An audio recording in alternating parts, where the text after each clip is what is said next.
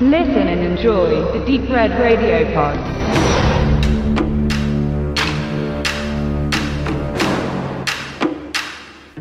Herzlich willkommen zu einem neuen Crossover-Podcast von Deep Red Radio und Déjà-vu.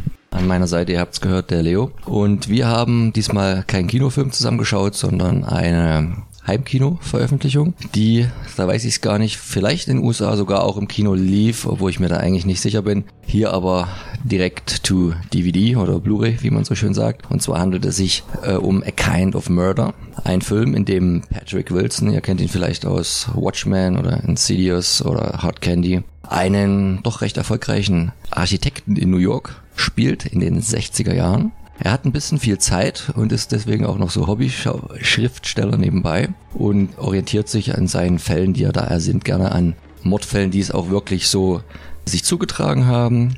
Das Ganze stößt bei seiner Frau, die sowieso ein etwas schwieriger Mensch ist, gespielt von Jessica Biel, nicht so auf viel Gegenliebe. Die ist auch ein bisschen kaputt. Und ähm, naja, irgendwann kommt es dann dazu, und wir gehen jetzt hier ein bisschen spoilermäßig vor, weil das aber auch der Klappentext verrät, dass seine Frau an einer Haltestelle tot aufgefunden wird und sieht erstmal nach Selbstmord aus, ist aber ein bisschen zweifelhaft, ob das wirklich ein Selbstmord gewesen ist, da genau an der gleichen Haltestelle auch schon eine andere Dame den Tod fand, wo es aber definitiv ein Mord gab. Und jetzt ist so ein bisschen die Frage, war es Selbstmord? Hatte er da was damit zu tun? Was hat seine Schreiberei damit auf sich? Und man verkauft uns das als intelligenten Thriller. Hitchcock wäre stolz drauf, steht hier drauf. Und weiß ich nicht. Ich bin jetzt nicht so der große Hitchcock-Experte, aber wäre er stolz drauf oder rotiert er jetzt eher gerade bei dem Vergleich? Ja, stolz könnte er wahrscheinlich eher auf seine eigenen Filme sein, wenn er Kind of Murder gesehen hätte, denn hm, tatsächlich ist der Film sehr schwach. Um, ähm, er möchte ein moderner Film noir sein, hm, was man auch sehr an der Optik sieht. Also es gibt immer, es ist ja natürlich entsprechend sehr düster, sehr dunkel gehalten. Um, ähm, es gibt viele scharfe Schatten. Es gibt äh, auffällig ist äh, der Einsatz der Farbe Rot, rotes Licht, rote Kleidung, rotes Armaturenbrett. Da wird ziemlich viel mit gearbeitet. Also will eine Film noir sein, der in den 60ern spielt, noch in dieser Zeit entstanden ist, was erstmal schon von der Optik ihm, finde ich, einen sehr künstlichen Touch gibt, was bei dem Film noir ähm, irgendwie ansprechen und halt wirklich künstlich im positiven Sinne war, ist hier, finde ich, eher ähm, so, dass es den Zuschauer von dem äh, Film entfernt und ihnen so etwas, ja, im negativen Sinne Plastisches gibt, also dass man einfach ähm, gar nicht die, die Geschichte nachempfinden und mit den äh, Figuren auch mitfühlen kann, weil es etwas eher fremdartig wirkt, weil man ja auch weiß, dass es ein moderner Film ist, der eben nicht in den 60ern entstanden ist. Und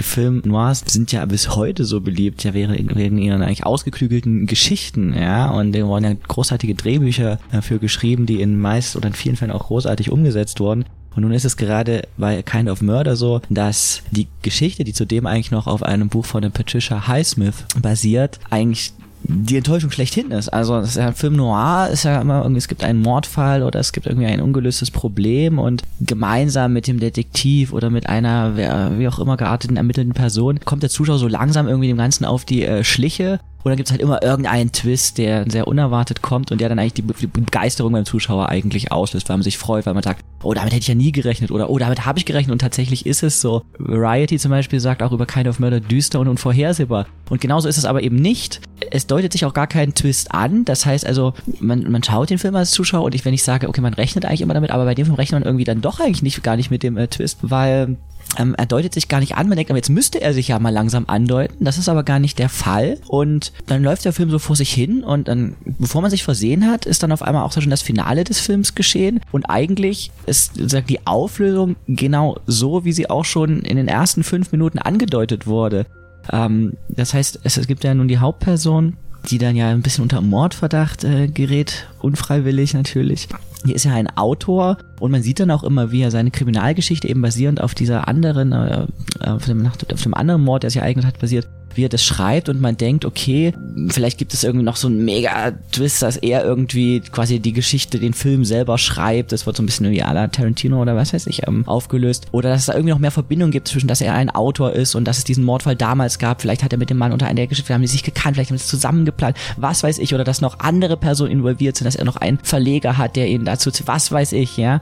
Und ähm, das passiert aber einfach nicht. Also es gibt, das ist eigentlich total unnötig, dass er Autor ist. Das spielt für den Film überhaupt gar keine Rolle, wie eigentlich alle persönlichen Schicksale, die in dem Film von den Personen angehört werden, überhaupt gar keine Rolle spielen. Und Jessica Biel und die ähm, blonde, hübsche Darstellerin, die quasi die ja, Affäre mehr oder weniger der Hauptperson ist, die Haley Bennett, ähm, sind zwar äh, sehr, sehr attraktiv und was fürs Auge, was eben auch natürlich wieder so ein äh, kleiner Hinweis auf den Film Noir ist, so eine Hommage aber interessieren eigentlich den Zuschauer null, was auch total schade ist, dass auch Patrick Wilson, der ja in Watchmen ganz großartig spielt und da eben, obwohl es eine Comic-Verfilmung ist, ja für den Zuschauer sehr real ist, aber in a Kind of Murder ja weder eigentlich unsympathisch noch der Held noch sonst was ist. Also auch die Figuren, ähm, also stolz ähm, kann man drauf sein, wenn man den Film halt irgendwie 90 Minuten lang überstanden hat, ohne einzuschlafen. Das mir nicht ganz gelungen ist, aber ich habe trotzdem genug gesehen, um was sagen zu können zu dem Film. Ja, so viel mehr muss ich da jetzt gar nicht wiederholen. Also das lässt einen auch alles sehr kalt, weil man sich mit keinem so richtig identifiziert. Auch der Eddie Marson, eigentlich ein sehr bekannter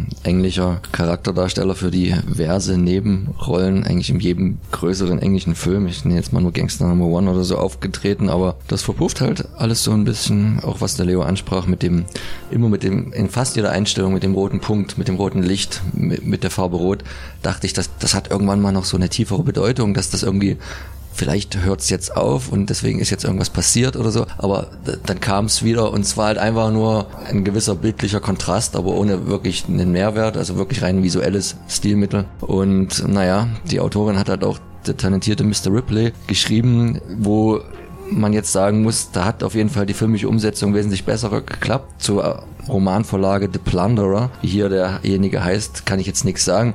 Vielleicht hat der besser funktioniert und äh, der Regisseur hat es einfach ein bisschen versaut, Andy Godard, um den noch zu nennen. Aber es ist halt von vorne bis hinten schade.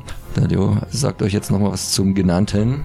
Ähm, ja, der Regisseur von A Kind of Murder, bisher eigentlich fast nur TV-Arbeiten gemacht, für durchaus aber sehr ansprechende ähm, TV-Serien ähm, der zurückliegenden, ja, 10, 15 Jahre, wenn ich ähm, das richtig verstanden habe. Und er wird jetzt den nächsten ähm, Punisher drehen, ähm, was nach der Sichtung von A Kind of Murder durchaus überraschend ist, weil er sich jetzt, wie ihr gehört habt, nach unserer Meinung nicht unbedingt äh, ausgezeichnet hat für größere Projekte. Ähm, das äh, wird auf jeden Fall spannend, ähm, wie denn diese, wie, ob es ihm da besser gelingt, das Optische und das Geschichtliche im Sinne der Story miteinander zu verbinden. Ja, und wenn ihr euch davon überzeugen wollt, ob wir da richtig liegen oder ihr vielleicht eine ganz andere Meinung habt, dann kann man den trotzdem schon mal anschauen, aber vielleicht lieber an der Videothek mal ausleihen oder legal streamen, als jetzt unbedingt den Kauf zu tätigen.